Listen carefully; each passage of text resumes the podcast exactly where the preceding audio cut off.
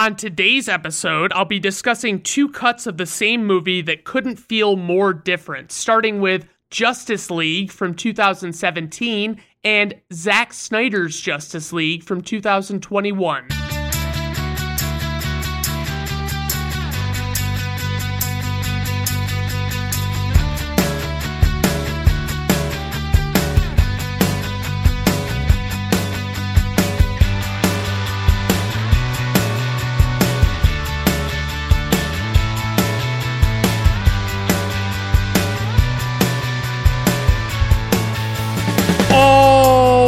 Right, everyone. Welcome to Brandon at Random Reviews. I am your host, Brandon Griffiths. Thank you for stopping by. I do appreciate it. Today on the show, like I said, I'm going to talk about these two different cuts of Justice League, and I'm very excited. But I wanted to first give you a brief backstory on this whole movie and how everything kind of came to be with it. So, midway through production on the movie, original director Zack Snyder's daughter committed suicide, so Zack Snyder and his wife Deborah Snyder left the movie to be with their family. Joss Whedon was brought in by Warner Brothers to complete the film. Whedon was known for his writing talents and having directed the first two Avengers movies for Marvel Studios. Whedon essentially did rewrites and reshoots and shoehorned in his Marvel sensibilities and humor into Justice League, resulting in what many would consider to be off brand for the average DC film. Warner Brothers then proceeded to release the Whedon cut of the film theatrically in 2017 to very mixed reviews with criticisms over the thin plot,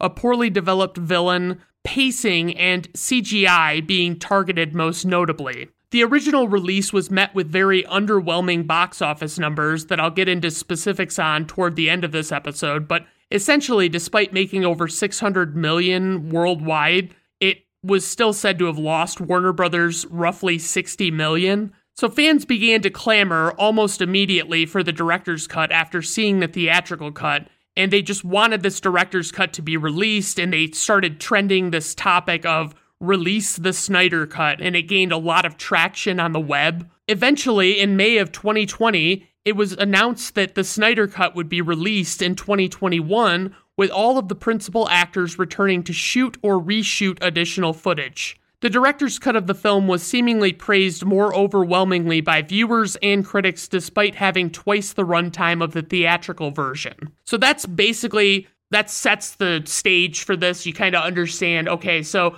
the fans and critics hated the original release and didn't like it, and they knew that this cut had to be out there or at least had the potential to exist. So they like really started fighting for it and they really wanted it pretty fucking bad. So I guess I'll just dive into the movies. So Justice League and Zack Snyder's Justice League. So I'll be kind of doing them in tandem, going back and forth between the two of them. I apologize for the amount of times that I'll say the words theatrical or Snyder in this review, but honestly, it's the only way I could see to do it that made sense. The theatrical cut originally was released on November 17th, 2017. The Snyder cut was released on March 18th, 2021. Directed by Zack Snyder with backup director Joss Whedon, as I mentioned, on the theatrical cut. For the writer, we have Chris Terrio, and Joss Whedon was actually also credited on the theatrical release for doing rewrites and things like that. Terrio ultimately made comments stating a desire to have his name taken off the theatrical cut because he didn't feel like it was reflective of his writing, basically. For the producers, we have Charles Roven, Deborah Snyder, John Berg, and Geoff Johns. For the score, we have composer Danny Elfman on the theatrical cut and Tom Holkenborg on the Snyder cut. For the cast, and I will be referring to these characters by their name and alter egos depending on the situation throughout the discussion of this movie, just so you know. If I talk about Bruce, it's usually because he's not Batman in that moment, and so it makes sense to me to call him Bruce but I apologize if you're not like super familiar with the characters and it maybe gets a little confusing. So first off, we have Ben Affleck, who plays Bruce Wayne slash Batman. Henry Cavill plays Clark Kent slash Superman. Gal Gadot plays Diana Prince slash Wonder Woman. Ezra Miller plays Barry Allen slash The Flash. Jason Momoa plays Arthur Curry slash Aquaman. Ray Fisher plays Victor Stone slash Cyborg. Amy Adams plays Lois Lane. Jeremy Irons plays Alfred Pennyworth. Diane Lane plays Martha Kent, and that is all I really cared to include in this. They were apparently supposed to have more bit appearances from major roles in different DCEU movies. They were supposed to come into the fold in this, and it, they just ended up not being able to do it. So, I mean, just so you know, there there's quite the long cast list. So there are no significant casting notes on these movies as the major actors were already decided ahead of this movie. I mean, basically, they would have been talked about during the process of casting Batman v Superman, which I already did an episode on. So obviously, just check that one out if you haven't already, because it kind of would make more sense to do that. For the plot synopsis, as a villain named Steppenwolf emerges to steal very powerful boxes to take over the Earth, a team of superheroes comes together in hopes of stopping him. For the tagline is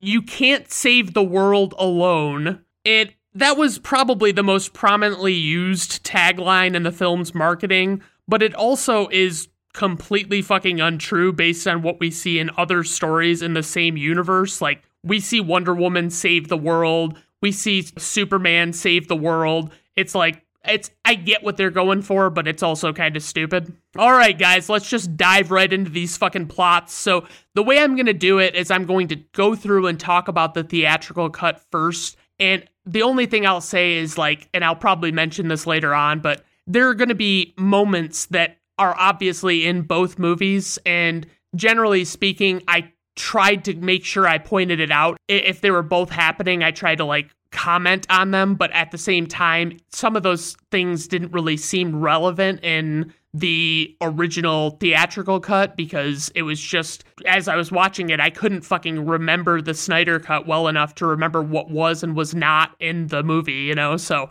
this was really a fucking tough episode to make. Honestly, like I just I don't know. I mean, I, I really struggled with it, but I'm hoping that it comes out good and, and you guys enjoy it and it's not too annoying to listen to me talk about it. But okay, so the theatrical cut. And boy, you know, as I start off this movie, DC really has their shit screwed up despite owning all of their characters. Like, they don't have the issues that Marvel has with not owning Spider Man and previously not owning the X Men or Fantastic Four or anything like that. But it's just, it's kind of funny to me because DC has done such a bad job. Like, basically, they didn't even give everybody their own solo movies before making this Justice League movie because they were clearly too impatient. And it's like, yeah, but if you if you would have gotten the Aquaman movie, if you would have gotten a solo Flash movie or Cyborg movie, it would have been way fucking better. Like it would have just come together a lot more poetically, honestly. But I do love the DC logo sequence. It's always pretty fucking solid. It's like they show all of the heroes doing their thing, even Green Lantern, who they screwed up royally. It's pretty fucking solid. By the way, they absolutely must one day cast Idris Elba as John Stewart in a Green Lantern solo movie for the good of humanity, honestly. I think it'd be fucking amazing. He'd be a perfect John Stewart. I would absolutely love it. So, literally, the first thing we actually see in this movie is Henry Cavill as Superman through vertically taken smartphone footage. He's talking to some kids, and there's undeniable weirdness in his face due to the fact that they had to CGI out his Mission Impossible mustache. These little kids are asking him a bunch of questions, and it ends with them asking him what the best thing about Earth is, and then it just cuts out, and he he doesn't really give the answer just then. So far, aside from the shitty CGI, it's been pretty okay at 1 minute and 48 seconds in. Then we see this man leaving the window at the roof of a building, and he's clearly robbing the place with a big Santa sack. He looks over and sees Batman perched across the way, and he initially pretends like he's gonna drop his stuff and just walk away, but he pulls out a gun and starts shooting Batman. There's a big confrontation, and he shoots a hole in the water tower and Batman wrangles the guy and has him suspended by a bat rope leaning over the edge of the building. And the thief pleads with him not to let him fall. And the guy asks what he wants from him, and Batman says, Fear, they can smell it. And the creature comes flying up to get the guy from below. So the guy was basically just being used as bait in this scenario.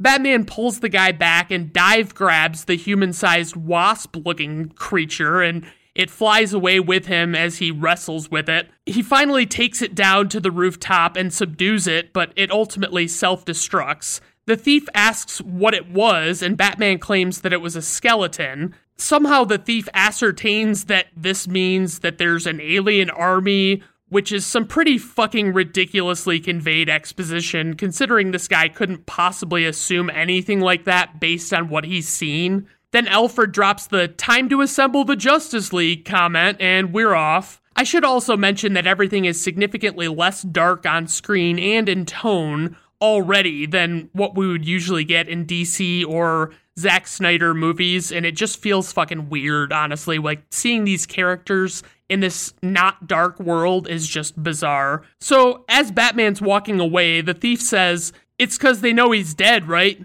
Superman, he's gone. Where's that leave us? And Batman hears that and just jumps off the rooftop without saying anything. And then we get the Justice League title card, and there's some shitty sad song playing while they do a little Superman is dead and people are paying their respects montage. I just can't stress enough how fucking different this movie feels on all levels. It's just completely ridiculous. So we see some crimes happening, and I guess we're to assume that there's a lot more of them going on without Superman being around. Then some robbers led by Roose Bolton from Game of Thrones breaks into this bank building and they have guns and they're taking hostages and whatnot. Everyone's cowering in fear waiting for someone to save them. And Wonder Woman is waiting on a statue outside and she comes in and lassos one guy. And I just feel insulted that she has to explain to the audience how the lasso works, like why. I mean, I guess she should have to tell the guy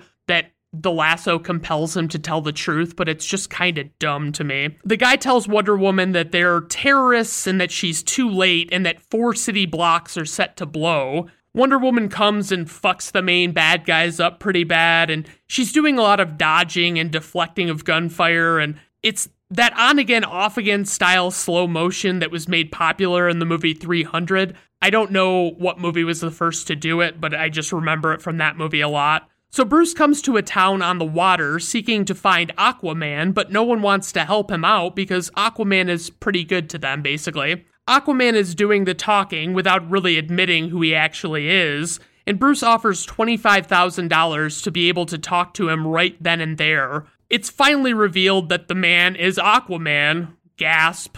But like, Bruce has seen Aquaman. He was in that fucking stupid video from Batman vs Superman. He knows that, that that's who he is. When he sees Jason Momoa, he should immediately be like, "Oh yeah, that's you." So him and Bruce go out and they chat a little bit, and Bruce is trying to convince him that he can further serve the people he's helping by joining up with him.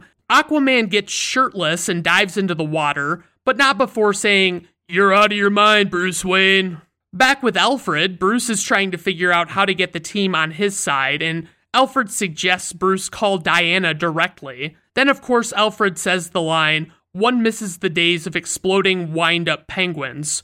But here's the thing there were penguins equipped with missiles on their backs in Batman Returns. There were wind up penguins in Superman 3 that caught on fire by accident. But I get it. Fan service is super important, but it's super hard to get something like that right. Barry Allen is going to see his dad in prison, and the guy behind him kind of rushes him. So Barry quickly draws a little mustache and glasses on the guy and finishes filling out the form, but he does it really quickly, so you can't tell that he does it. But it does seem like the guy would kind of notice that something was being drawn on his face. Like, you would have to feel the impact of that marker touching your face, even if it was really fast. So Barry and his dad talk about how Barry is working three dead end jobs and he says that they botched the uh, investigation of his father. And his father ultimately tells him to stop wasting his time coming to see him. And Barry knows that it's totally not a waste of time and it's very important. So they're doing the fucking touching hands on each side of the glass partition thing. And it that's happening the whole fucking time this is going on with their conversation. And I feel like that's just a little fucking overdone.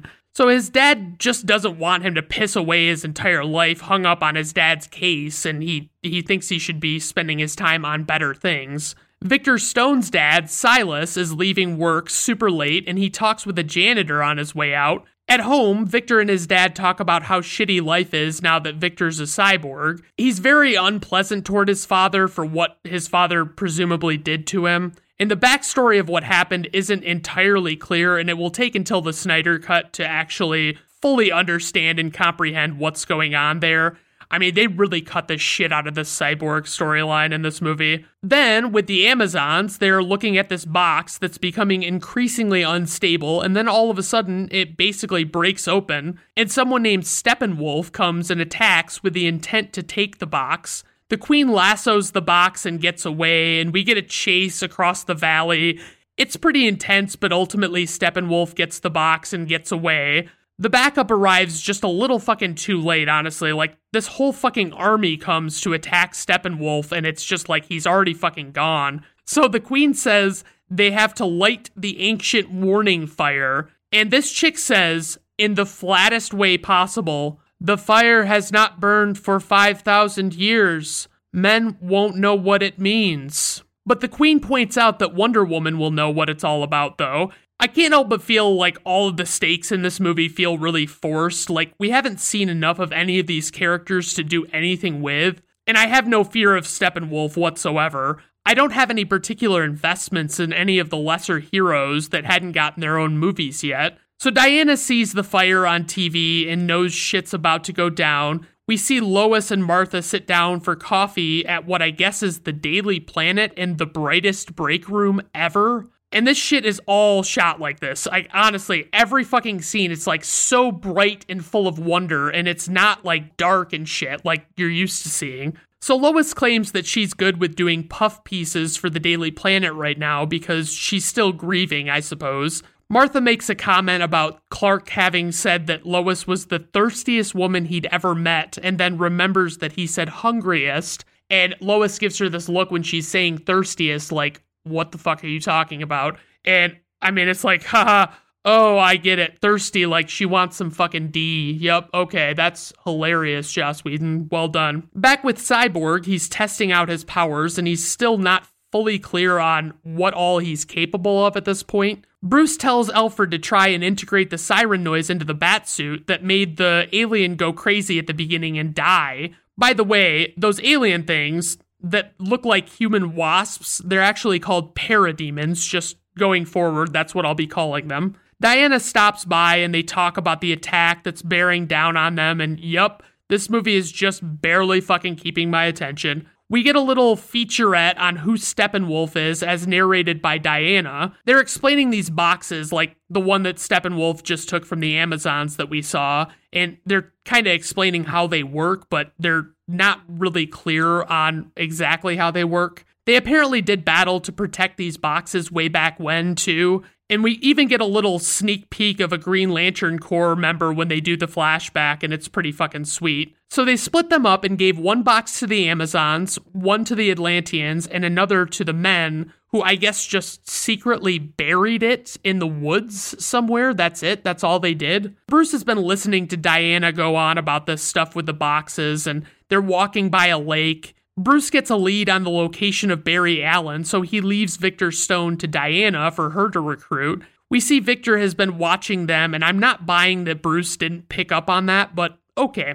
I mean, what Batman lacks in powers, he makes up for in intelligence, awareness, planning, detective work, gadgets, and coolness, among other things. Barry comes home to find Bruce waiting for him there, and he introduces himself. Ezra Miller does have a good sense of humor, to be honest, but he's too over the top with this character. So Bruce throws a batarang at Barry, and naturally everything slows down, and Barry realizes who Bruce is, and he catches the batarang, and it kind of like gets his attention. Barry agrees to join the league almost immediately because he says he needs friends. Barry does not stop talking from the very moment he meets Bruce, and that's just fairly on brand for the character, so I guess well done on that. They go out to Bruce's car, and Barry is talking about brunch or whatever, and I really just don't care at all. Like, he's just rambling, and it's fucking stupid. So, Bruce has the sweetest fucking non Batmobile car in this movie. I swear to God, it's definitely one of those cars that is really only made for show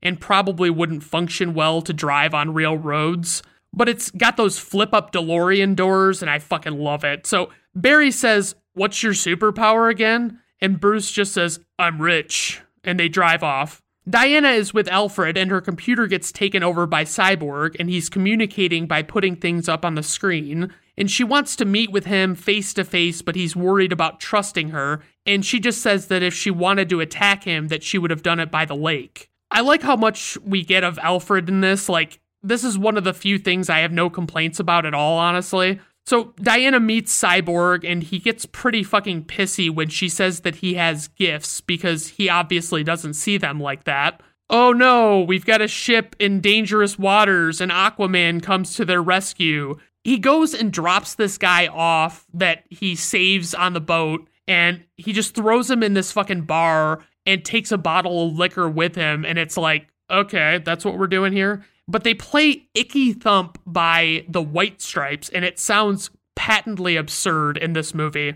And it doesn't really help that that's kind of making the movie feel tonally all over the place, honestly. So there's a fight between Steppenwolf and Mera, and Aquaman comes to help. Aquaman is fighting him, grabbing his horns and shit. Clearly, Steppenwolf is after the Atlantean's box. Mera talks to Aquaman about how his mother left him when he was young to save his life, despite what he actually believes. Everything just kind of feels all over the fucking place in this movie. Like, they're trying to work so much into the story in this short little flick, but they're also not doing a good job of actual storytelling because of it. We see the parademons and Steppenwolf at this silo thing in the middle of nowhere and Steppenwolf says that they're doing what they're doing for Darkseid, which is a major DC villain, especially for Superman, honestly. He's a big fucking villain. So back at Cyborg's apartment, his dad Silas gets attacked by one of the parademons and ultimately is kidnapped and taken away. Barry meets Diana, and it's reasonably awkward because she is a fucking smoke show, to be completely honest.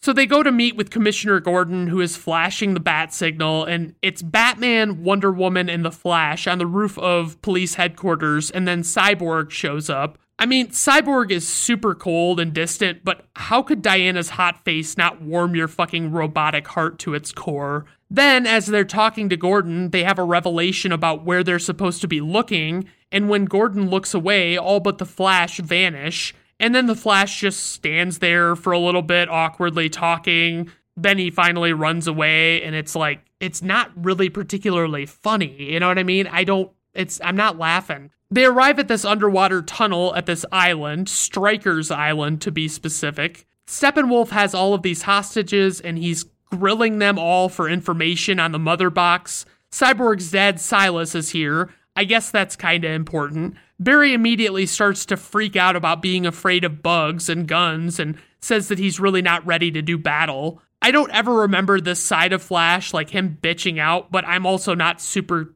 familiar with the character's background at all. Batman tells Flash to save one person if he can do anything at all, just save one person, and that's what he tasks him with doing. So I gotta say, Steppenwolf is just a fucking shit character design in this cut in all honesty, I mean, it's not even very good in the Snyder cut, but at least it is better, I would say. He talks to Cyborg, and honestly, it's pretty rough getting on board with his villainy. Like, he's not scary, he doesn't strike fear. At best, he should have only been Darkseid's number two in command and not get a lot of lines, but Holy shit, Steppenwolf is actually Mance Rayder from Game of Thrones, I think. What a fucking revelation for me. So the fight is fucking on, with Flash trying to save hostages and everyone else doing battle. Batman is, of course, going fucking apeshit on the parademons, but they're seemingly stronger than him, so he's struggling. For once, I'd actually like to see Batman go into full on planning mode in a movie where he's featured. It would just be really cool to see how he methodically does that. Because that's what most Batman fans say is that with enough prep time, Batman can defeat anyone or anything. I mean, we've seen him do detective work some, but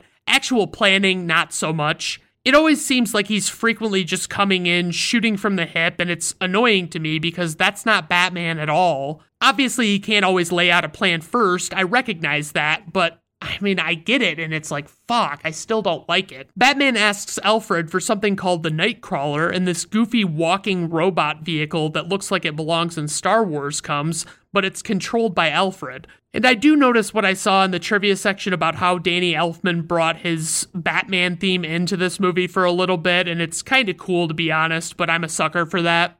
Batman says, Sorry guys, I didn't bring a sword, and starts shooting with the Knightcrawler. And it's important to note that Batman can totally kill in the Snyderverse, especially when it's non human beings. So there's a lot of shit that happens here. Flash kind of helps a bit. Cyborg takes control of the Knightcrawler. A hole forms in the tunnel and it starts filling with water, but Aquaman comes to save the day, kind of. And I actually forgot that Cyborg can fly because this movie failed to establish that even a little bit. So Aquaman tells them that Steppenwolf has the second of the three boxes. Cyborg comes back with the third box, and they do a lot of talking about this box, and Bruce basically pitches the idea of bringing Superman back to life. Affleck looks fucking stiff as shit in this dress suit that he's wearing, though. It does not look good on him. Diana tells Bruce to move on, and he asks her if Steve Trevor told her that. She pushes Bruce hard enough to knock him back several feet, but it's just kind of like, what's going on? Like, what is this? Are we gonna fucking have them fight with each other? Is that what's gonna happen?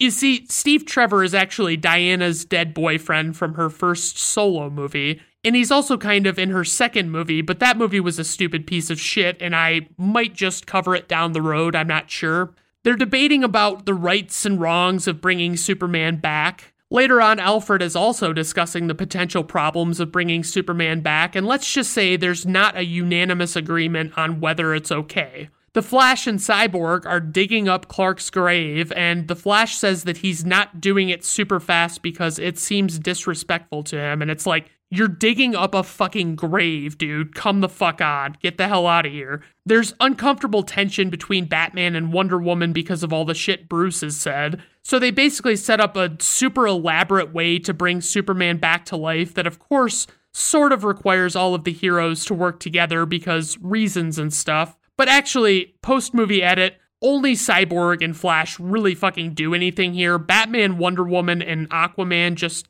do nothing, honestly. The Flash has to create an electrical charge to awaken the box as it hits the water, so he does that, and Superman wakes up and goes back to his Superman false god park statue from Batman v Superman Dawn of Justice, and that felt like a lot of fucking words to explain a location, but here we are. So this movie is so much lighter. It's ridiculous. It bothers me quite a bit. So Superman is clearly not well and is ready to fuck someone up, and the Justice League is just looking at him in the park. Aquaman senses something's wrong, and so his adrenaline spikes, and Cyborg's defense system reacts automatically and he can't control it. Superman clenches his fist, and Cyborg shoots at him, and Superman uses his heat vision on Cyborg, and then Wonder Woman and Aquaman try to restrain him, and Superman gets caught in Wonder Woman's lasso, but it doesn't work on him. So Superman is stopping Cyborg, Wonder Woman, and Aquaman at the same time, and the Flash is trying to passively sneak up on him,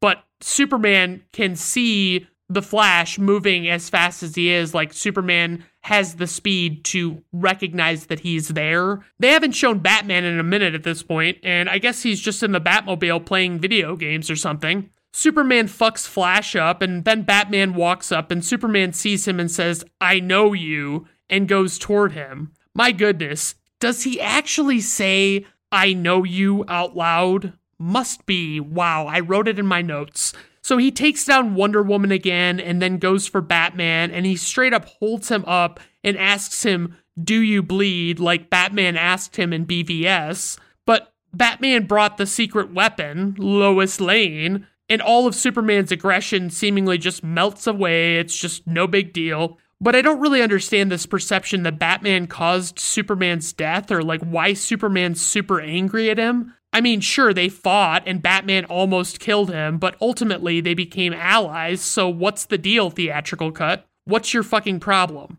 Oh, apparently this is still a thing in the Snyder cut in a post movie edit. I guess that's uh yeah, that's great. Okay, so we're just never going to know the answer on that one. So Steppenwolf just swoops in and steals the last box while everyone was fucking around, and Lois and Clark go out to the farmhouse.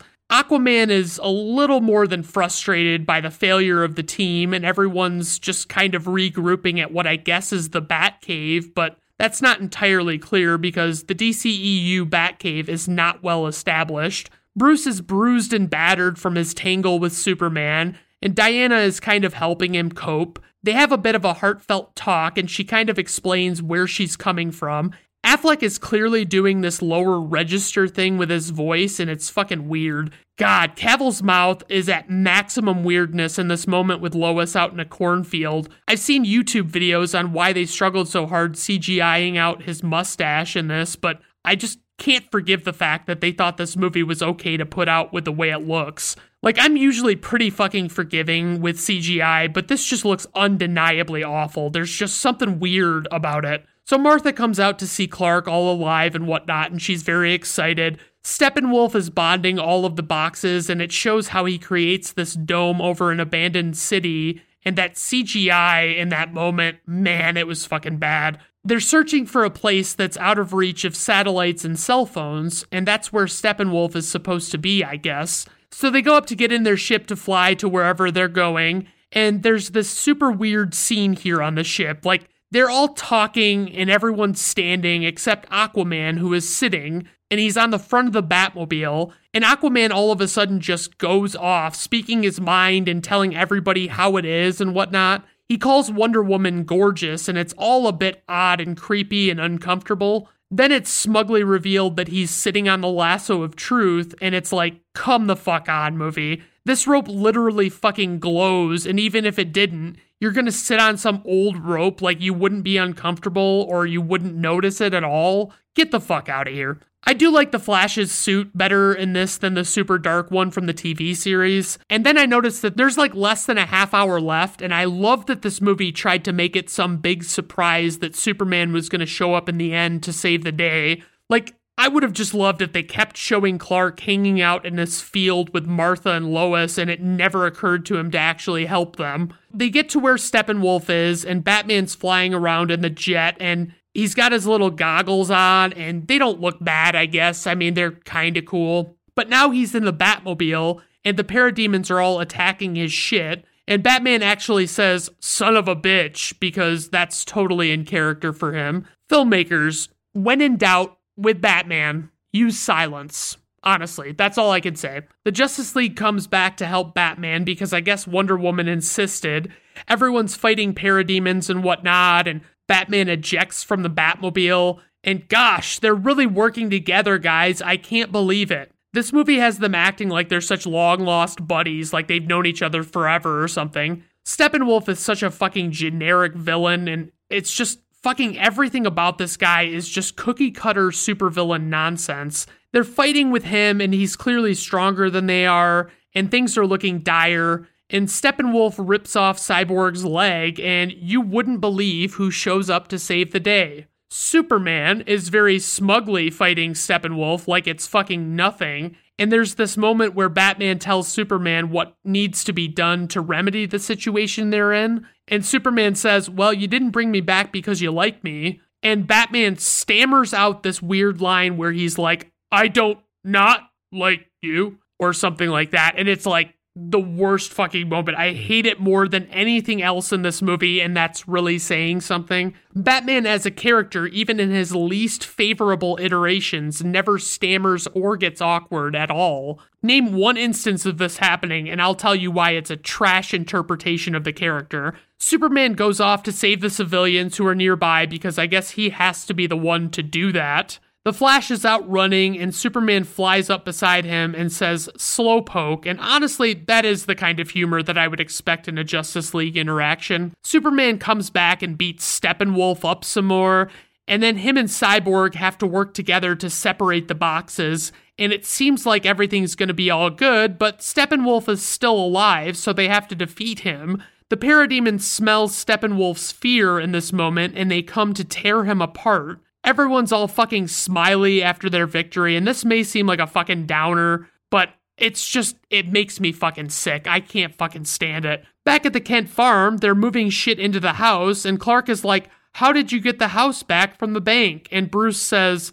I bought the bank. Barry goes to see his dad to show him that he got a job in a crime lab with a recommendation from a friend, but like which friend knew somebody in Central City to give him a recommendation? Like what is that all about? Bruce is with Alfred and Diana in what I assume is what's left of Wayne Manor, or maybe it's just an old mansion, I'm really not sure, but I guess it's going to become the Hall of Justice from how they're talking. Cyborg is working on his robot parts with his dad, and he seemingly has some control over them. Cyborg's story changes drastically between the two cuts of this film, as I mentioned. I don't know who is doing voiceover in this sequence, but it sounds like maybe it's Lois Lane, like Amy Adams is doing it, but I, it doesn't exactly sound like her, I don't think. It's honestly not a bad end sequence, and it closes out with Clark putting his glasses away and opening his shirt to reveal his Superman suit underneath, and he flies away to presumably save someone. It's a little out in the open for my blood.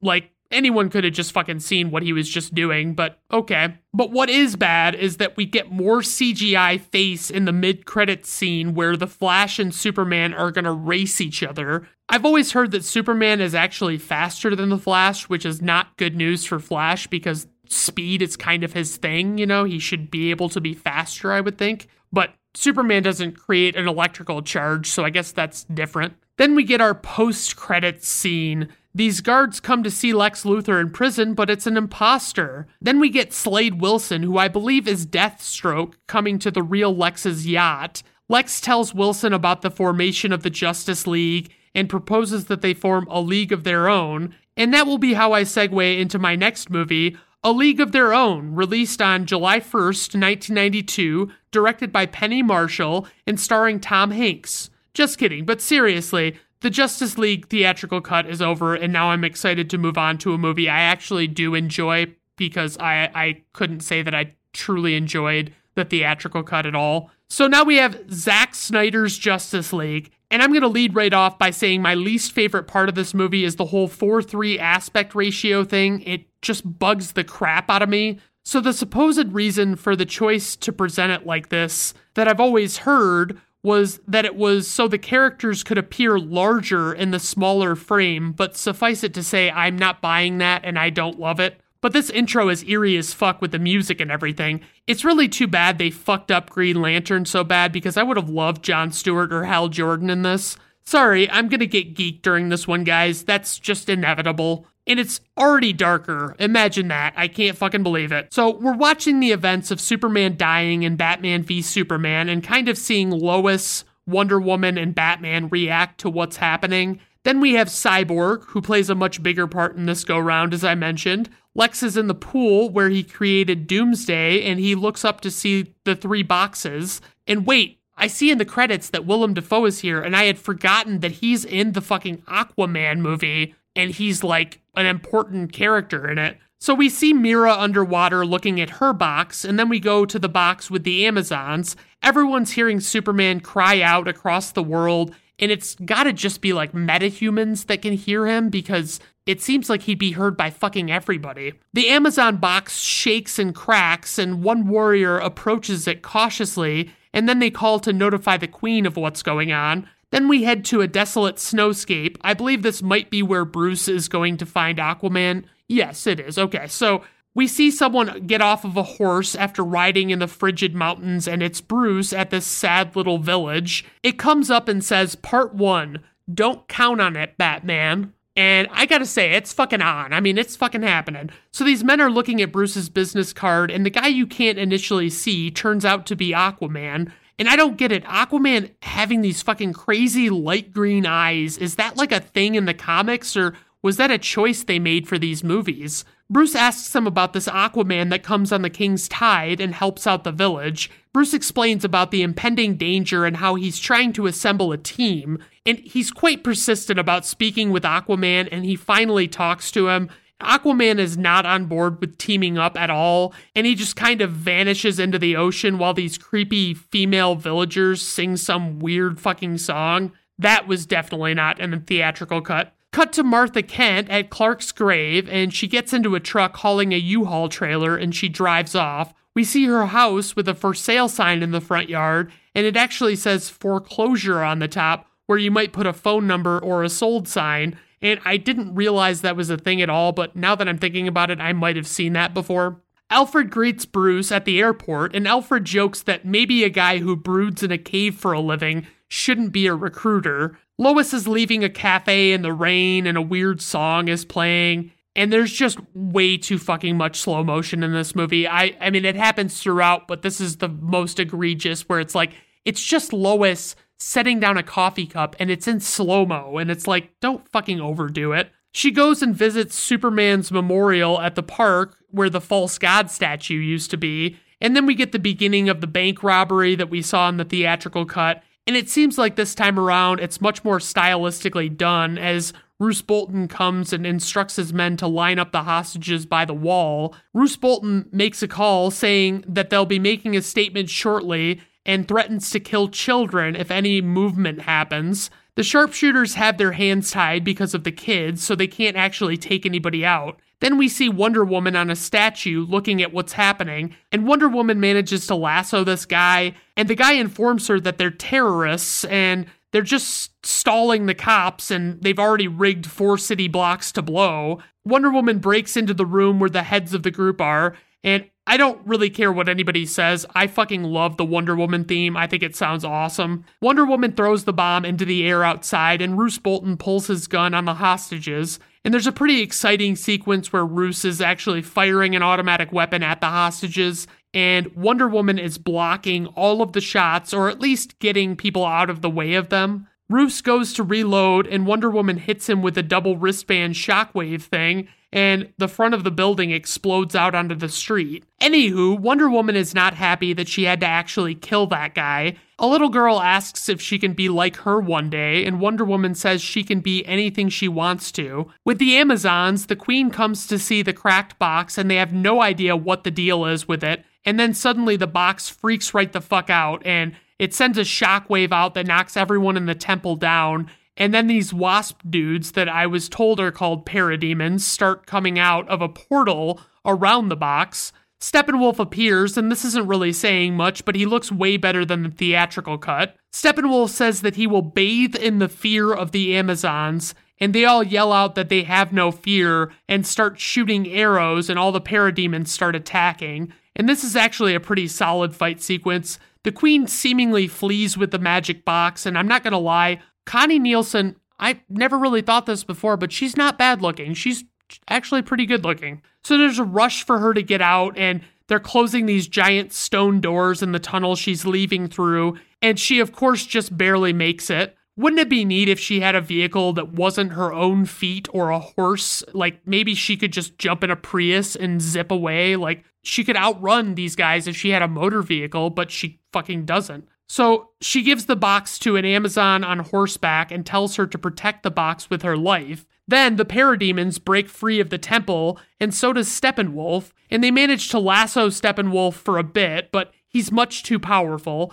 And if they only had real weapons, imagine how unstoppable a force the Amazons would actually be. I'm sure this idea has been brought up already, but I'm thinking one of the real reasons Zack Snyder did this release in 4 3 aspect ratio is that it required a lot less CGI. Like, think about it. If you render the special effects for 16 by 9, you're ultimately doing 25% more work, and he had to shoot and post produce this movie in like a year. There's a real hot potato game still going on with the magic box, and they think that they've got it, and of course, Steppenwolf stops them, and the queen tries to shoot an arrow at him, but he's not having it. Then an army comes, just a little too late to save the day, and the baddies are gone to make the world a worse place than it already is. They decide to light their temple fire so Diana will know the dire situation they're in. Part 2 The Age of Heroes. I'm surprised I don't have more notes at 37 minutes in, but whatever. Now we're seeing Steppenwolf arrive at this abandoned city and get the ball rolling on his insidious plot, but they have to get the other two boxes, of course. Steppenwolf is saying he hopes this will make him see his worth again, and I'm guessing here at this point because I don't really remember, but I think the him in that sentence is Darkseid. So Bruce asks Alfred if he's got any leads on Barry Allen, and Alfred's just like, uh, possibly. And this kind of frustrates Bruce. They argue about the urgency of the situation, and it sounds like at some point Lex Luthor put out a warning about what was coming. So we go to Cyborg's dad, Silas Stone, leaving the lab at 11:30 at night, and the janitor he exchanges words with hears a noise in the lab from the hall after Silas is gone. He goes in to see something missing and there's a parademon, and I'm not 100% sure on the janitor's fate, but if he's not dead, then what are we doing here? Honestly, what what why he's got to be dead, okay? So the Amazons do their ceremony to light the temple on fire as a cry for help to Wonder Woman, but it just seems like there's not time for any of the trouble that they go to in order to just light a fire. Also, how is this their only way to communicate with her? Oh, that's right, they don't fucking use any modern technology at all. Then, when Diana is in art class, she sees a burning temple on the news and knows she must respond because an invasion is afoot. At the crime scene from the janitor and the parademon, Silas is talking about what's missing, and they bring up that the robot stuff that presumably became Cyborg is missing, but Silas says that it wasn't lost in the break in. So, this investigator Silas is talking to, he walks with Silas and they talk to one of these techs in a hazmat suit, and he shows them the sketch of a parademon, and they don't know what to think. So Silas comes home to Cyborg and tells him what happened in the lab the night before, and Diana goes to the now not burning temple and finds the arrow that lit it and lights a torch and goes down into the basement to look around. She sees the three boxes on the wall and recognizes what Steppenwolf's plan must be, and she also sees what looks like Darkseid in a drawing, and he looks pretty spooky. Out on the ocean, there's a fishing boat getting taken over by a storm and violent waves, and the men aboard are holding on for dear life, basically. Naturally, Aquaman comes to save them because that's kind of his whole deal. He brings the fisherman and throws him on a table at a bar and has a glass of whiskey and tells the bartender to tell the guy to respect the storm next time. But it's like, Arthur, the dude is sitting right there conscious. Tell him yourself. I can't help but feel like having the superhuman being who saved you relay that message directly would probably be more impactful. Another weird song is fucking playing while Aquaman walks back out to the ocean, but it's not too terrible. Jason Momoa shirtless is truly a sight to behold, honestly. He goes underwater and we see all the aquatic life and whatnot, and He's looking at an underwater statue and then is visited by creepy Willem Dafoe as Nudus Vulko. Nuidis? Nuidis? I think it might be Nuidis. Nuidis warns Aquaman about what is coming and gives him his five point trident, which really isn't a trident at all if you think about it, because it's got five points and not three. He tells him to protect their box at all costs and disappears. Then, with Steppenwolf, he is visited by a hologram or something of what I assume is supposed to be one of Darkseid's people named Desaad. Steppenwolf pleads with Desaad to let him speak to Darkseid, but he says that Steppenwolf betrayed Darkseid and says he still owes Darkseid 50 more worlds. I mean, it is good that they're developing Steppenwolf as a character more in this one, despite the fact that I don't fully understand the history there. We're not learning enough in these moments to get the complete picture, but at least we know some of the backstory now, whereas in the theatrical cut, we knew nothing about him at all. Diana comes to visit Bruce, and he makes a comment about paying millions of dollars for the building's security, and she disabled it in minutes. Again, not really thinking Bruce's security would be that shitty because he's fucking Batman and he's Mr. I have a plan for everything, but okay. Diana warns Bruce about the coming attack and how dark old powers want to come and conquer. She tells the story of olden times and how Darkseid attacked Earth's defenders, and it's all pretty interesting. Darkseid looks super fucking badass. He's gigantic and has his helmet complete with a chin piece. And I mean, it's all CGI, but so is Thanos, so lay off. She goes through how the boxes work and whatnot, and we get some cool visuals with a battle breaking out all of these three different defender groups come together to defend Earth in these olden times flashbacks. Some of the warriors legitimately fuck Darkseid up. They all seem to have powers, but I have no idea who these characters are meant to be, and that's a little annoying. So the three groups decide to enshrine and guard each of the three boxes separately, and I've got to say, what the Atlanteans and the Amazons do with the boxes is pretty cool, but the regular men just fucking bury it. Like, What a fucking basic ass thing to do.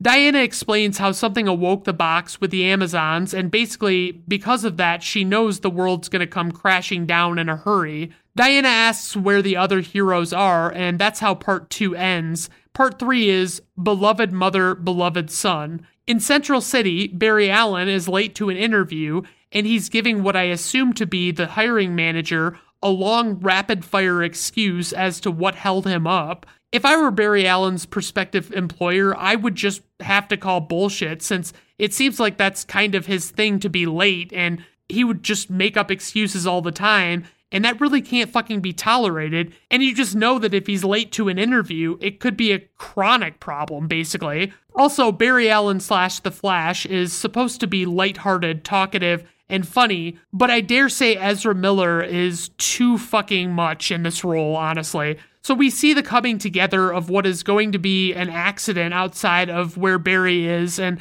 this woman Barry saw on his way into the interview will be involved with it. So she T bones a semi that runs a red light and hits a hot dog cart, and Barry quickly comes out to save the day. And this slow song starts playing that I don't really love. It's a pretty cool slow motion shot, though, where the stuff from the hot dog cart is floating in the air, and you can see the electricity around from Barry the way Barry's powers work is like it, you're seeing it in slow motion, but I'm gathering that Barry is just able to move and think very quickly because if he can't think faster, then it all falls apart. Like, he'd almost be too much of a hazard to himself without quick thought. The baddies have gotten to the Atlanteans and they want to know where the fuck their box is, but the head Atlantean puts up with torture and refuses to give up any information. But Steppenwolf uses some device to read the guy's mind or something, and it's only a matter of time before they get the box. So Lois is sitting alone in her apartment on the floor, looking super sad and holding Superman's cape, and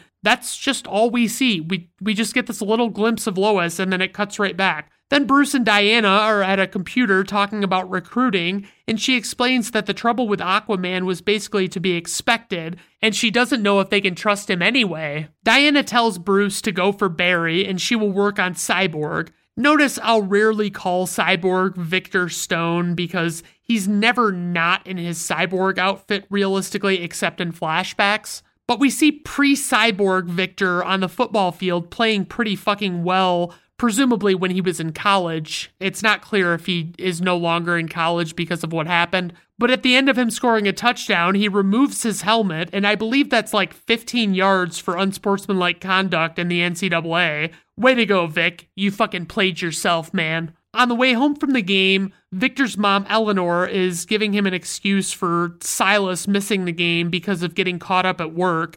They get into a car accident, and at the hospital, they tell Silas that the mom died, and they also say Victor won't make it. I gotta say, Joe Morton's performance as Silas in this moment is pretty fucking good, and you can just tell that he's gonna turn his son into a part robotic freak. So we skip forward to after he becomes cyborg, and he clearly blames Silas for his mother's death. Silas leaves Cyborg a tape recorder, which he plays, and I guess it's just going to tell him all about his abilities. So he goes out to test his thrusters, his strength, his computer capabilities, and it actually sounds like Cyborg would be a pretty fucking cool bad guy, even. Like, he's also got a lot going for him as a good guy, but he's just so fucking moody. I mean, just this whole fucking movie, he's moody. So Silas's recording explains that his struggles will not be in using his powers, but rather in actively choosing not to use them when the time is right. So Victor goes ahead and changes some stranger's bank account balance from $11 and change to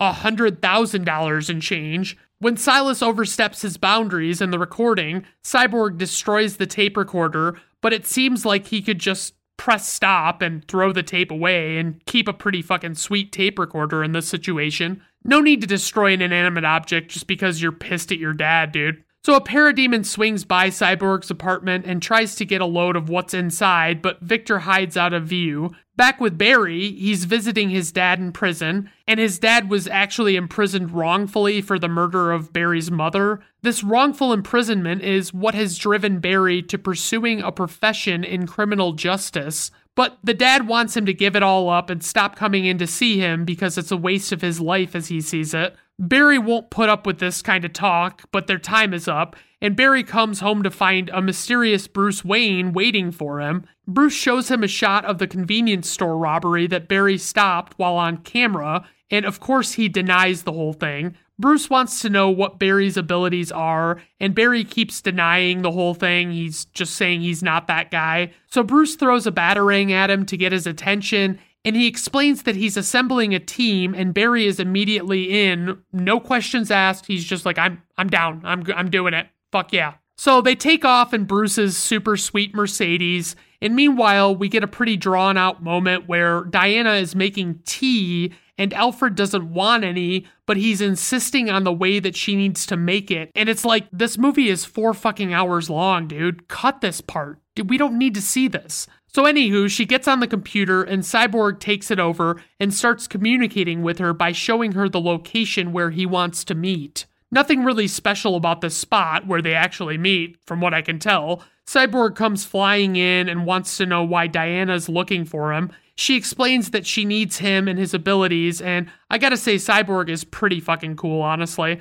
Anyway, Diana points out that Cyborg wouldn't have met with her if he wasn't interested in bettering himself. Cyborg goes to the graveyard and buries a box or equipment or something. I don't really know what this sequence was all about. I kind of missed it, I guess. Silas is in the lab and he talks with another scientist about this substance that's from the Kryptonian ship and it's incredibly hot. Back at home, Silas finds the destroyed tape recorder, and there's a parademon there that presumably kidnaps him. Then we get Commissioner Gordon as played by J.K. Simmons, and that casting call was okay, but I still maintain that Bryan Cranston would be the perfect choice for that role. They talk about what are undoubtedly parademon attacks across the city that seem more like Batman if you don't know parademons exist. Underwater, we get our first glimpse of Mera as played by Amber Heard, I mean, despite her not allegedly being a very good person, she is undeniably hot. I won't lie about that. So she's trying to get reinforcements, and suddenly Steppenwolf has shown up to get the second box from the Atlanteans. He takes Mera and holds her up against the wall and tells her she can't escape, and she says she's not trying to.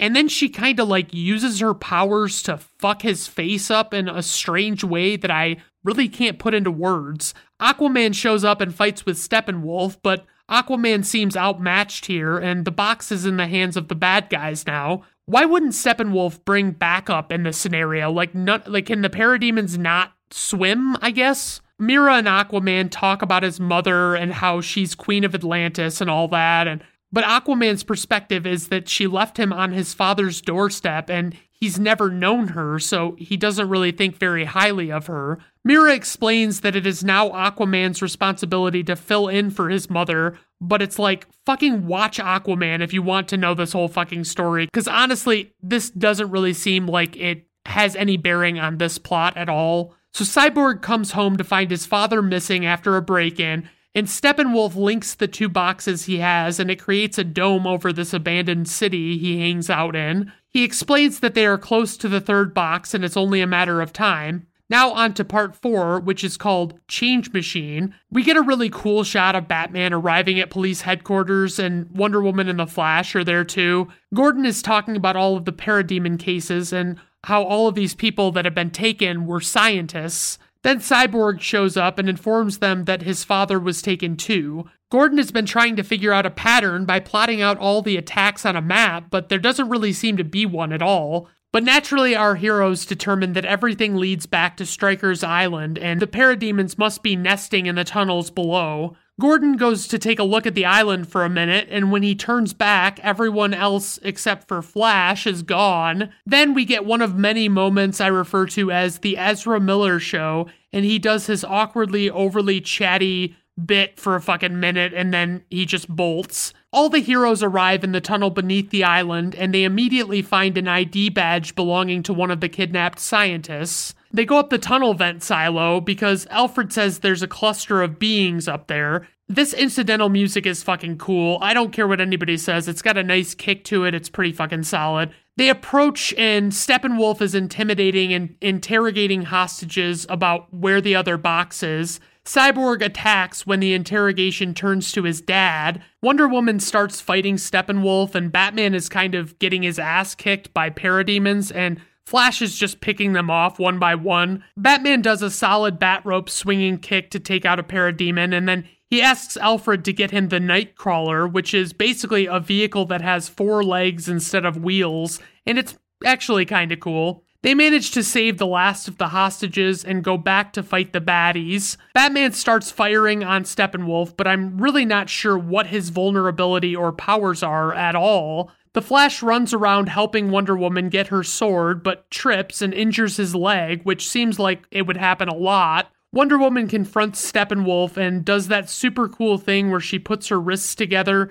and grunts really loud and creates an energy blast and she knocked him way down the fucking tunnel, but didn't kill him, obviously. The Flash is fucking falling apart, and the parademons scoop him up, and Cyborg takes control of the Knightcrawler and unleashes a full assault of Steppenwolf, but it's seemingly not enough. The side of the tunnel breaks open, and the water starts flowing in, and we get Aquaman finally. He shields the water to help our heroes make a getaway, and they get clear of the water, and Cyborg straight up just gets out and leaves without saying shit. I wonder if it would have been a better call to act like the heroes have earpieces in, like in the Avengers. That way they could talk to one another. Anyway, Steppenwolf goes back to the home base and gets himself supercharged and much more powerful. I still don't love the design of the character in this version. It's better, like I said, but it's not great. Cyborg comes back and reveals he has the third box.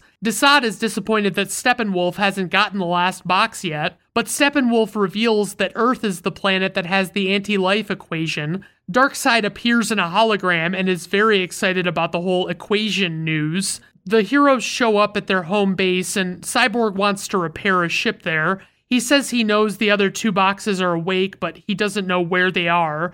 Diana points out that Steppenwolf might be too powerful to stop even if they can find him somehow. Aquaman accuses Cyborg of working for the enemy, and they want to know how he found the box, so he explains it. His father managed to get a hold of the mother box and harness its energy and unleashed an alien technology he didn't fully understand to save his son and turn him into Cyborg. Cyborg explains the power of the boxes, and they use this metaphor of how a house can burn down and its particles become smoke. But the boxes themselves could actually take that smoke and turn it into a house, and that's like what their big power is. They collectively realize that they could bring back Superman if they tried to with the box. Martha comes to visit Lois, and we get a much better visit than the one in the theatrical cut. It's not so fucking blindingly bright. Martha explains losing her farm and that she talked to Perry White and found out that Lois hasn't been to work since Superman died. It's a much better written scene as they kind of talk through their grief and it's it's much nicer. But it really is too bad that every time I hear the name Martha, I want to laugh hysterically because of that whole thing with Batman v Superman. We see Martha leave and she turns into none other than the shapeshifter Martian Manhunter. This is a good guy, by the way. And then she turns into that general from the previous Superman movies. The heroes are all discussing bringing Superman back, and Bruce straight up says that they're nothing without him, which is wildly untrue, Bruce. That's not reasonable to say at all. There are episodes of the animated shows Justice League and Justice League Unlimited that don't have Superman in them at all, and major threats come to Earth or wherever. I specifically recall one where Superman gets taken over by a creature and he serves as an actual enemy to the Justice League. So there's that. Also, why is Martian Manhunter hanging out on the sidelines for this? He's like a flying, shape shifting badass. Like, they could really fucking use him in the battle against Steppenwolf. Part 5 is called All the King's Horses. Cyborg and Flash are digging up Superman's grave, and it's decidedly different in this version. It's better despite the scene not really needing to exist at all. Aquaman and Wonder Woman discuss their people and their similarities and differences. Alfred is struggling to get the ship online, and then he has a heart to heart with Bruce about this dangerous game he's playing with the box and bringing Superman back. He just doesn't think that it's such a great idea because Bruce has come so far with getting the team together. They load the coffin into a van, and Silas is getting released from quarantine after his exposure to aliens. Batman is outside looking down on the city from his perch, and it's a very Batman moment. Barry sneaks into this military facility, and I'm not 100% on what the fuck he's doing. Like, what, why is he having to have this, like, false identity and all of this stuff to get in there? At the lab, they've got a biohazard emergency, so they're calling for evacuation. Like, I'm assuming the heroes are breaking into the lab to do what they're doing to bring Superman back to life but it seems like everyone other than Barry just waltzed right in with no fucking problem whatsoever.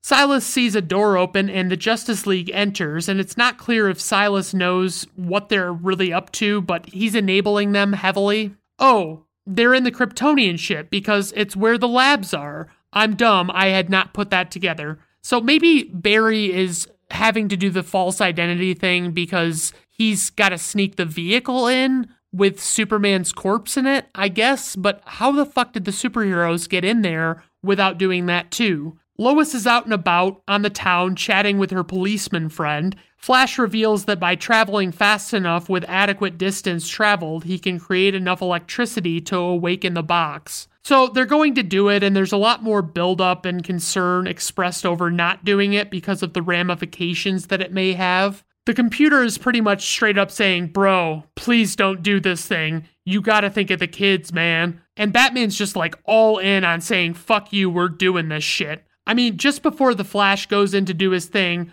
we get this apocalypse scenario dream sequence where Darkseid is taking over everything and people are dying everywhere, including Justice League members, present and future. This is all a fucking bit much, honestly. Like, it's kind of crazy. So Flash has to electrify the box as it hits the water, and I'm trying to remember how long into the theatrical cut it was before we actually got Superman living again. But don't worry, I Googled it. There were no answers on Google at all that I could find, but I looked at the theatrical cut on digital and he comes back at about 72 to 73 minutes, but we'll just say 73 minutes. And in the Snyder cut, he comes back at about 159 minutes. So, by doing some math based on the percentage of runtime, it took 73 minutes divided by 120 minutes total, which is 60% of the theatrical cut's runtime. The Snyder cut took 159 minutes divided by 242 minutes,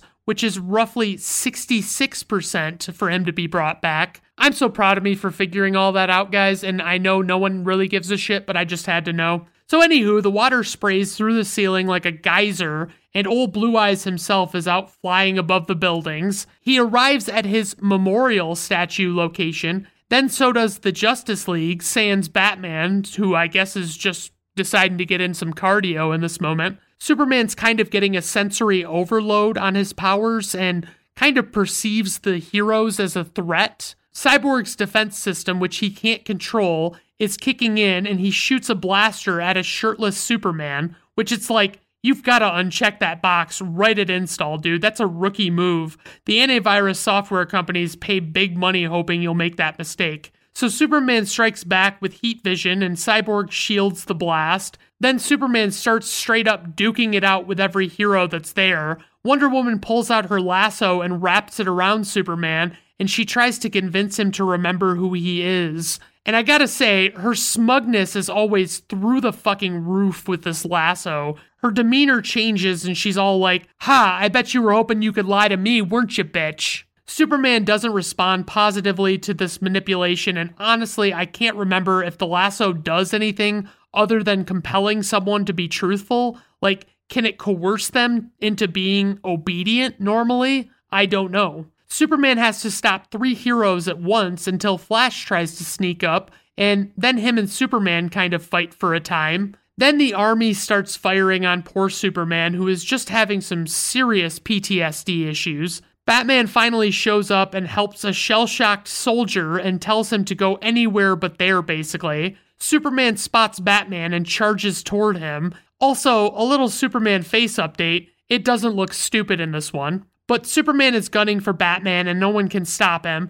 I mean, he straight up headbutts Wonder Woman and takes her right down. Then he's going all in on heat vision against Batman, and I still need someone to explain his aggression. Like, they didn't part ways still hating each other. When Superman died, they had already become friends and were working together. Then Lois shows up, and finally, Superman snaps back to something marginally closer to normal. I just hope him and Lois go out into a field and she tells him he smells good. That's what we're all really here for, right? The two of them take off, and the team is broken and battered, but almost immediately one of Steppenwolf's sky beams appears, and he's there for the box. Steppenwolf's entire body, just for a visual, looks like it's made out of one of those expanding spring loaded metal watch bands. You know what I'm talking about? They like flex and stretch out. I don't know. I, I that's what it looks like to me. Silas is scrambling to get the box to safety in the lab, and he goes into an all glass room, which is an interesting choice. He decides to activate the box and effectively kill himself in the process, and Steppenwolf ends up with the box anyway. Aquaman is all pissy because he said that they shouldn't have awoken the box at all, but they figure out Silas actually heated the box on purpose to mark it so that they could find it with thermal imaging. Son of a bitch, Silas, well done. Part 6 Something Darker. Hey, would you look at that? Lois and Clark are in a field together talking about how he smells because that's just good writing. What else could they want to talk about in this moment? They're just so in love, guys. It's so fucking sweet. Also, there's apparently an understandable rule about not getting Henry Cavill a shirt before you can bask in his shirtless glory. Lois tells him about his mom and losing the farm. Then the League gets back to headquarters and regroups. They figure out where Steppenwolf is, and they say he harvested the high radioactivity in the abandoned town, so it's not dangerous there which is pretty fucking convenient. Victor is also going to willingly, potentially sacrifice himself as a part of the plan of this mission. They decide they have to go for it because it's their only chance before the world gets fucked up. Back with Clark and Lois, he acknowledges that Lois was on board for the engagement he never got to propose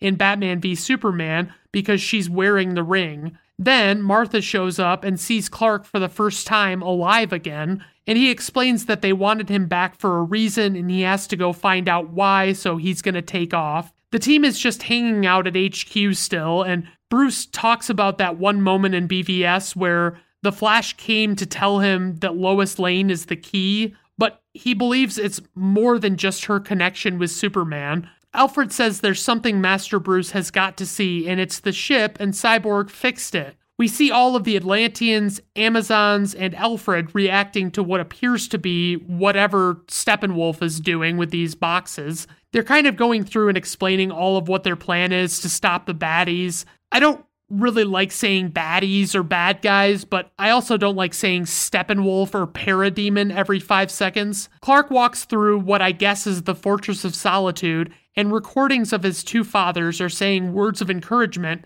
and he's got the fucking black suit on, and I'm so fucking amped by this moment. I legitimately can't take it. Okay, calming down. All right, so the heroes are gearing up for the big showdown. And oh my God, there is less than an hour to go in this four hour film at this point. I'm to say this right now. I don't like the look of Batman's goggles in these movies. Yeah, I really took a turn from the last one where I said they weren't bad, they were okay. I don't like them. They're like they like V upward, like they they angle too much. I don't really understand why they have to be like that. Batman crashed the ship already, and it seems as though that's not ideal. And oh, now they've got earpieces. Imagine that. Batman's gonna distract the parademons now because that's a good use of his abilities, I guess. I mean, it probably actually is. He's in the Batmobile and he's getting attacked and shot at and all sorts of stuff. And I do love the intense amount of Batman in this sequence, obviously. The team comes together for a nice little photo op before dispersing. I don't remember from my first viewing, but I'm willing to bet that there's like a half an hour of runtime after Steppenwolf goes down in this movie. God, this action is fucking intense, and I gotta say something unexpected right here. Batman is a fucking badass. I love him. So Superman comes to see Alfred first before going to the main event because I guess he has to be told where to go that's the only sense that I can make of this moment that he like comes and sees Alfred and like introduces himself. Back with Steppenwolf, the gang unleashed an attack that manages to push him like 20 feet and bounce right back. Then he talks some shit to Wonder Woman about abandoning her sisters, and she lets it get to her. And I mean, like, you've got to have thicker skin than that, Wonder Woman. Batman and Flash get into position for their part of this plan, and Steppenwolf manages to get the upper hand on Cyborg, so nobody can do their thing, really. Steppenwolf's talking more shit to Wonder Woman, and she's really letting it get to her. It looks like Cyborg is fucked, and he's gonna get hacked down by Steppenwolf, but wouldn't you know it, Superman shows up and stops his battle axe in place. And let's just say Superman starts fucking Steppenwolf shit up something fierce right here. Like now that Superman is here, it seems like this might have been a better solo villain for him. But if it's not Lex or Zod, they just don't want to fucking do it, I guess. Superman is laying down these fucking sonic boom shockwave punches, but a portal opens and it's fucking Darkseid. So Flash gets held up with an injury from the parademons, I think, and can't create the charge again. So basically, the Justice League is failing, and it dawns on Flash that he has to break his rule and run faster than the speed of light to go back in time and undo everything. Everything starts going into slow mo and moving in reverse as Flash runs, and then he gets to Cyborg at seemingly just the right time. But first, Cyborg has to have a dream sequence where he gets his old life back which is pretty fucking heartbreaking until he reaffirms that he's not broken and he's not alone in present day. So the whole thing with the dealie works and they beat the last of the snot out of Steppenwolf and they throw him into the Darkseid portal and it closes. Darkseid tells his right-hand man Desaad that they will stop at nothing to get the anti-life equation. And then our heroes leave on the ship together. On the epilogue, Cyborg reassembles the tape recorder with his mind so he can listen to the last of what his dad said to him, and it's very emotional, guys. It's very nice. Aquaman goes to see his father, and the Atlanteans still seem perplexed by him. Silas's partner at the lab takes over Silas's old job. Alfred, Bruce, and Diana go to look at an old house to presumably make it into the Hall of Justice. Barry sees his dad and shows him that he got a real job as a foot in the door at a crime lab, and his dad is so fucking proud of him. Bruce and Clark have their chat about Bruce getting the Kent farm back from the bank and simply buying the bank. And all of these scenes have been complemented nicely by Silas's kind words to Victor from the tape recorder. Batman is on a fucking tank of some sort, and we don't really get an explanation of that. And Diana is back at that temple that was burning in the beginning. And then the Flash is running. Imagine that. Then Superman turns and opens his shirt to reveal his silver on black chest emblem that will always kick ass. Then we're at the prison and Lex Luthor is unresponsive and the guard turns him around and it's totally not Lex at all. It's an imposter. So the guard sounds the alarm and we're going out to a yacht and Slade Wilson, aka Deathstroke, comes to talk to Lex. Lex tells Wilson, who desperately wants to kill Batman, that Batman is Bruce Wayne. Then we're on what I assume to be a bad guy planet. And oh my god, I completely fucking forgot this from the last time I watched this movie. I mean, I knew it happened, but I wasn't even really thinking about the fact that it was coming, you know? It was just that fucking surprising. So Batman appears in his desert coat and goggles with Cyborg, Flash, Deathstroke, and Mera. Mera's going on about getting back at someone for what they did to Arthur. Batman says he knows how she feels, but Mera acts like she's the only one who's ever lost someone that they loved and kind of brushes him off and acts like he couldn't possibly know what she's going through. He tells her that they have to stick to the plan and they can't let their emotions get the better of them. Then we hear an unpleasant laugh that can only belong to one character as portrayed by one actor. We see Jared Leto's Joker, and his hair's all long and his makeup honestly looks like it was applied by a drunk toddler with Parkinson's. Batman tells Joker to be careful what he says about his parents, and it's clear Joker knows who he is really. Joker is really getting to Batman, and I don't like that. Not one bit. He then references killing Jason Todd, and Batman brings up watching Harley die,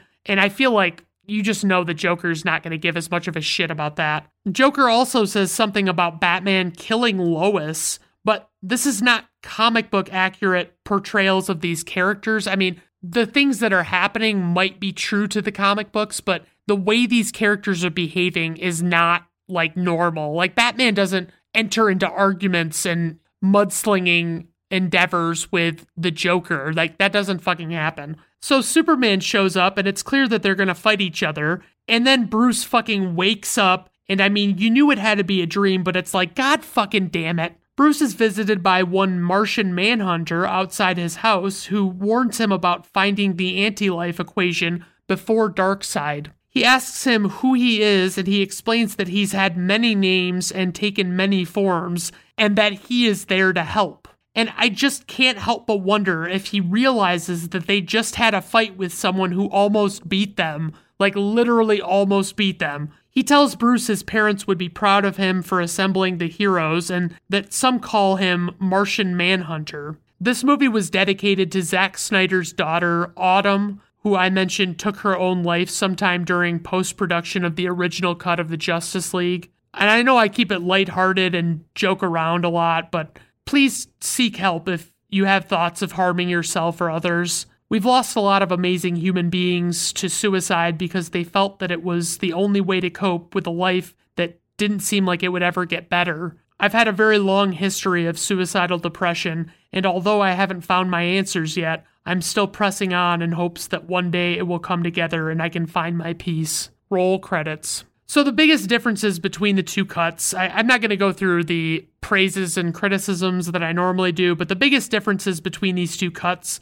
are the story overall just gave us everything we could possibly ask for in the Snyder cut. And we got such an abridged version of that story with the two hour movie that it didn't even make any sense and it didn't feel cohesive at all. The characters have a ton of development in the Snyder Cut, which is what happens when you don't restrict the size of your palette or canvas too much. I'm talking to you, movie studios. The final showdown in the Snyder Cut is very satisfying, if I do say so myself. There is virtually nothing I liked better in the theatrical cut, and there were even things I liked better in the Snyder Cut that were essentially the same in every way as they were in the theatrical cut. All right, so we got trivia. So I'm going to start with theatrical, and then there's like a little mix of both, and then there's the Snyder cut. So for the theatrical cut, when the film was shown in Iceland, which uses subtitles rather than dubs for films with non Icelandic languages,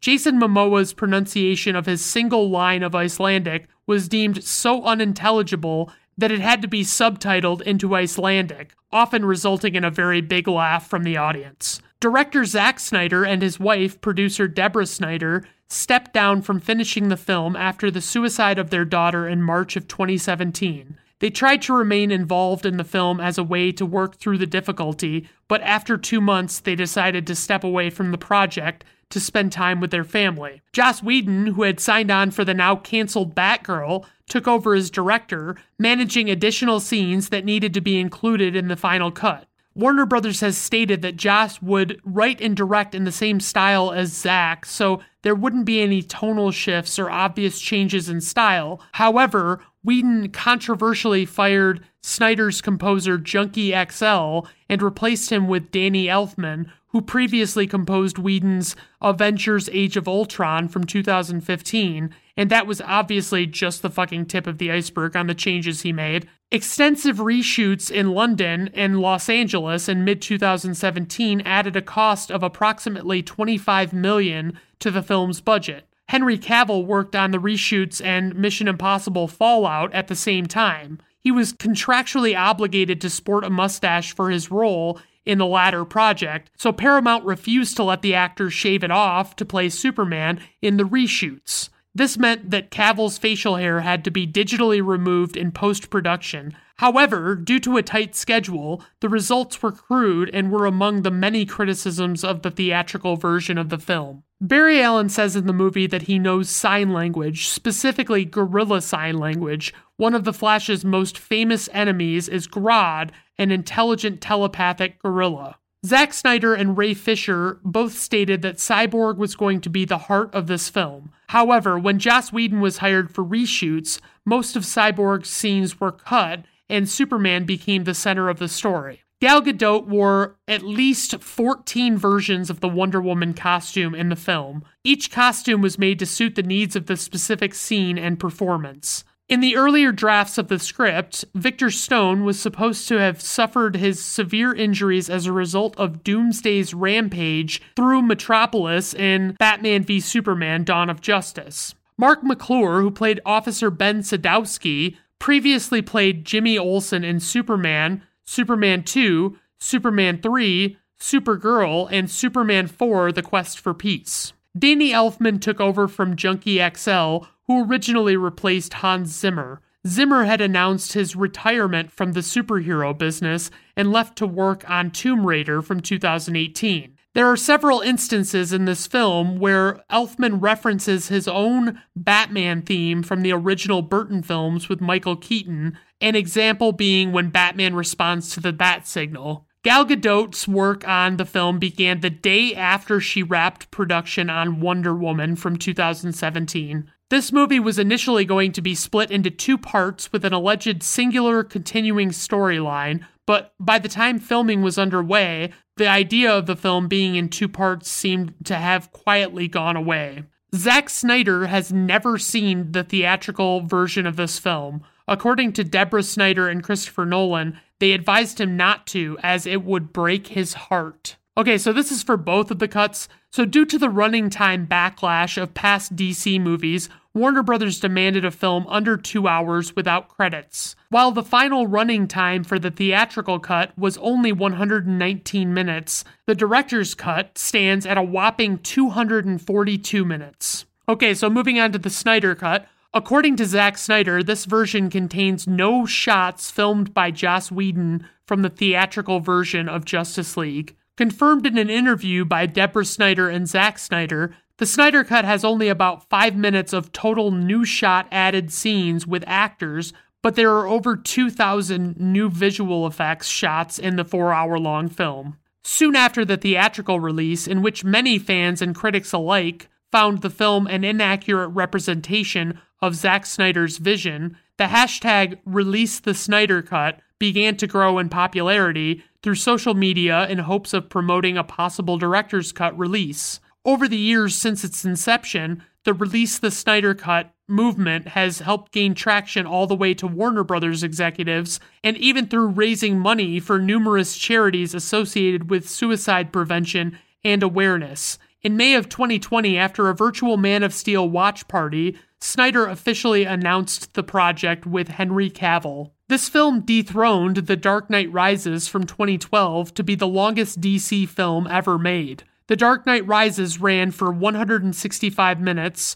which works out to about 2 hours 45 minutes. Furthermore, it dethroned Avengers Endgame, which is 181 minutes, and became the longest comic book film ever made. This is the first modern superhero film to be released in the 4 3 TV aspect ratio, close to the Academy aspect ratio format used up until the 1960s. Although Jesse Eisenberg appears in the end of the film, he has less than two minutes of performance in the entire four hour movie. Okay, so a little bit of IMDb nuggets, just these ridiculous ones that I find. So, this is for both of the cuts of the film. As an April Fool's Day joke, Production said Zack Snyder had left the project and that George Miller would take up the directing duties. The feedback was quite positive. However, when Joss Whedon replaced Snyder due to the death of Snyder's daughter, feedback was sincerely sympathetic. However, at the end, enough people complained about Joss Whedon's changes that Zack Snyder's version was released and had a far better reception than Whedon's, which Snyder never saw, despite quote unquote directing it, and which writer Chris Terrio wished he could remove his name from it. Okay, so for the theatrical, in one scene, Alfred says to Bruce, one misses the days when one's biggest concerns were exploding wind up penguins. This is a reference to Batman Returns from 1992, where Batman goes up against the Penguin, who had an army of penguins wearing exploding rockets with a plot to destroy Gotham City, as well as a tongue in cheek nod to the opening of Superman 3, where a street accident causes a stray toy penguin to catch fire after touching a roadside flare. This one's theatrical. Bruce Wayne is said to have been operating as Batman for 20 years when this movie takes place. It matches the 20th anniversary of Batman and Robin, yeah, I'm sure that was what they were going for. And then the last one is theatrical as well. So this theatrical film premiered on the same day, November 17th, as the Justice League animated series premiered on Cartoon Network in 2001, 16 years earlier. the cartoon was received far better than the Joss Whedon version of the film, which was received worse than the Snyder cut. Like that's that has nothing to do with the the I mean like if you want to point out that it was the same day that the animated show came out, that's great, but like you don't need to fucking throw your little tidbits in there about how yeah, but by the way, this one this movie was also pretty fucking terrible. Okay, so on to info and ratings, and a little disclaimer, some of the numbers I'm about to read regarding the budget only apply to the theatrical cut of the film as there was no information available due to the Snyder Cut's release on the streaming service HBO Max. So the runtime, theatrical 119 minutes, Snyder Cut 242 minutes rated PG 13 for the theatrical cut and rated R for the Snyder cut by the Motion Picture Association of America. Budget 300 million and it was actually 70 million on top of that to do the shoots and the development of the Snyder cut. Opening weekend 93.8 million, worldwide gross 658 million. IMDb rating 6.1 for the theatrical cut 8.0 for the Snyder Cut. Rotten Tomato critics score 39% for the theatrical, 71% for Snyder. Rotten Tomato audience score 68% for the theatrical, 94% for the Snyder Cut. Personal rating of the theatrical, 2 out of 5 stars. It was just a fucking mess and it just didn't have the right it didn't know what it was doing tonally at all. And personal rating of the Snyder Cut, I will say 4.5 because there were a bunch of those scenes that they clearly were just like throwing everything in there that they could that they could get to stick. And it was like, yeah, cut that fucking scene out of there. Like, we don't need to see Alfred coaching Diana through making tea. Like, get the fuck out of here. All right, everyone. Well, I hope you enjoyed my episode today. It didn't actually take me as long to do this as I expected, but it was uh, a lot of fun for me. I, I enjoyed it. I probably won't revisit these movies for a long time now, but I just I really wanted to get this out there. I, I was trying to cover a lot of DCEU movies and I knew this had to be involved somehow. So I don't know that I'll get to all of the other DCEU movies because it's not that I don't like them necessarily. I mean, some of them that is definitely the case, but I don't want to cover all of it. It just seems like it's going to be like people are going to get tired of hearing about DC movies and this and that. So I hope you have a good rest of your day. Bye now.